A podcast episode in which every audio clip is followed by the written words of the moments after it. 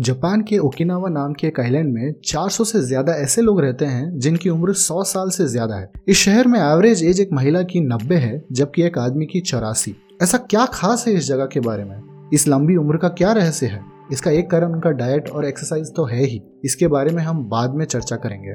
लेकिन मेन चीज़ जो यहाँ रहने वाले हर एक इंसान, भले ही उसकी उम्र 80 साल क्यों ना हो, उसको हर सुबह अपने बिस्तर से उठाने के लिए मजबूर करती है, वो ये है कि इन्होंने अपनी इकीगाई जान ली है। अब पूछोगे, इकीगाई क्या है?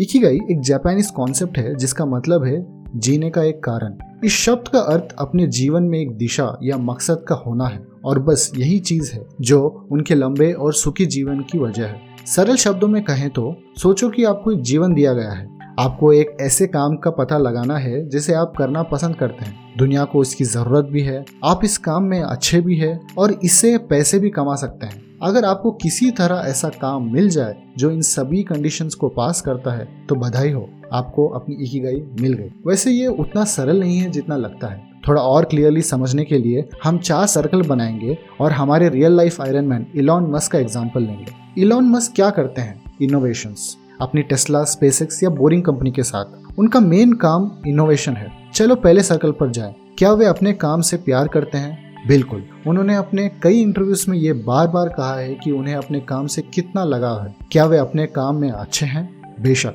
वो काफ़ी अच्छे हैं। अब अब जब उस चीज़ को जोड़ते हैं, जिससे आप प्यार करते हैं और जिसमें आप अच्छे भी हो, वह आपका जुनून बन जाता है, यानी पैशन क्या उन्हें इस काम के पैसे मिलते हैं?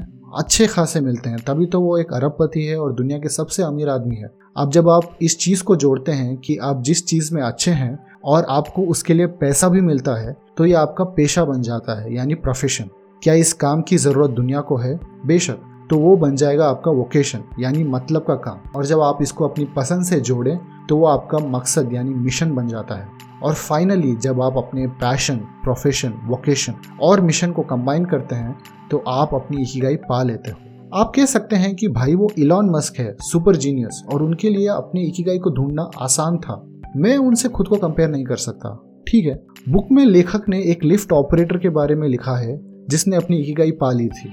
वह अपने नौकरी से प्यार करता था। वह अपने काम में बहुत अच्छा भी था। वह हर कोई जो लिफ्ट में आता या जाता, उससे मुस्कुराते हुए नमस्ते करता और अपनी नौकरी पर उसे बहुत गर्व भी था। उसे इसके लिए पैसे भी मिलते थे और दुनिया को उसकी सेवा की ज़रूरत भी थी। तो ये उसकी इकी गई थी। या एक और एग्ज़ाम्पल के लिए ज़ीरो ओनो, जो अभी भी अपने छोटे रेस्टोरेंट में दुनिया की सबसे फ़ेमस और बेस्ट सुशी बनाते हैं, वो भी नब्बे साल की उम्र में। आपकी इकीगाई आपकी है। ये वो है जो आपको खुश, संतुष्ट और अपने काम में डूबे रहने की प्रेरणा देता है। ये किसी भी जाति, धर्म से नहीं बंधा है। लेकिन हम अपनी इकीगाई की खोज कैसे करें? तो हमें ये पता लगाना होगा कि ऐसा कौन सा काम है जो हम कभी करते हैं तो पूरा डूब जाते हैं। इसे फ्लो स्टेट भी कहा जाता है। बस इमेजिन कीजिए कि आप बर्फ़ में स्कीइंग या स्केटिंग कर रहे हैं और आप पूरी तरह से फोकस्ड हैं। कोई फ्यूचर नहीं, कोई पास नहीं। आप पूरी तरह से प्रेजेंट में डूबे हुए हैं। यानी फ्लो स्टेट में है। तो ये डिस्कवर करो कि ऐसी कौन सी चीज़ है जो तुम्हें फ्लो स्टेट में ले आती है। और अगर कोई चीज़ ले आती है तो पूछो कि क्यों? अपनी इकीगाई की खोज कोई एक दिन का काम तो नहीं है। कईयों को महीने या सालों का वक्त भी लग जाता है। हमारा काम है बस ढूंढते रहो। अच्छा अब सोचो कि आपको अपनी इकीगाई मिल गई है और आप अपने काम से खुश और संतुष्ट है। अब क्या? अपने इकीगाई को खोजने के अलावा ओकिनावा के निवासी अपने डाइट और आपसी मेल मिलन को भी ज़्यादा ध्यान दिया करते थे। अपने डाइट को लेकर ओकिनावा के लोग इस कहावत का पालन किया करते थे हरा हचिबू जिसका मतलब है जब आपका पेट 80 परसेंट भर जाए तो खाना बंद कर दो। उनके डाइट में काफ़ी वैरायटी के फल और सब्ज़ियाँ होती है, और वे ग्रीन टी भी रेगुलरली पीते हैं। इसके अलावा, ओकिनावा के लोग अपनी लंबी जीवन के लिए रेगुलरली वॉकिंग में विश्वास रखते हैं। उनके पास न तो कोई जिम की मेंबरशिप होती है, ना ही वो मैराथन में दौड़ लगाते हैं। वो बस पैदल या साइकिल की मदद से एक जगह से दूसरी जगह पर चलते रहते हैं। वो इसका भी ध्यान रखते हैं कि सभी निवासी रेगुलरली एक दूसरे से मिलते रहें, जहाँ वे हँसी, मज़ाक, अपने दुख दर्द एक दूसरे के साथ बांटे जिससे उनकी मानसिक सेहत भी बनी रहती है और वो अंदर से खुश रहते हैं। क्योंकि स्ट्रेस एक बुरी चीज़ है,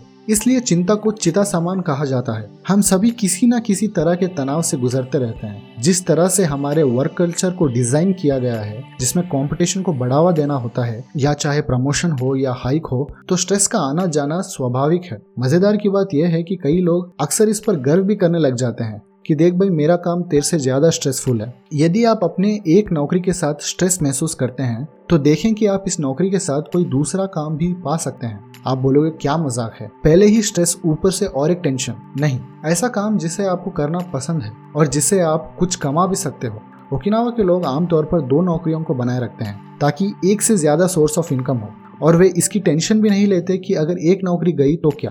इसलिए ऑप्शंस बनाए रखें। और जब आप कोई ऐसा काम करें, जिसको आप पसंद करते हैं तो आप कभी भी स्ट्रेस नहीं रहोगे। थकोगे नहीं और रिटायर भी नहीं होंगे। अंत में ये कहूँगा कि हम सभी अपने जीने का कारण ढूंढते हैं, लेकिन पैसा पावर हमें अपने रास्ते से भटका देता है। उससे बचो। आपके जीने की वजह कोई बड़ी या अद्भुत होना चाहिए, ये ज़रूरी नहीं आपको अगर एक अच्छी माँ या पिता बनने में भी खुशी मिलती है, वो भी काफ़ी है। ज़िंदगी कोई मैक्स का प्रॉब्लम नहीं है। बस वो काम करो जिसमें तुम्हें मज़ा आए। अपने आसपास अपने दोस्तों और चाहने वालों को हमेशा बनाए रखो।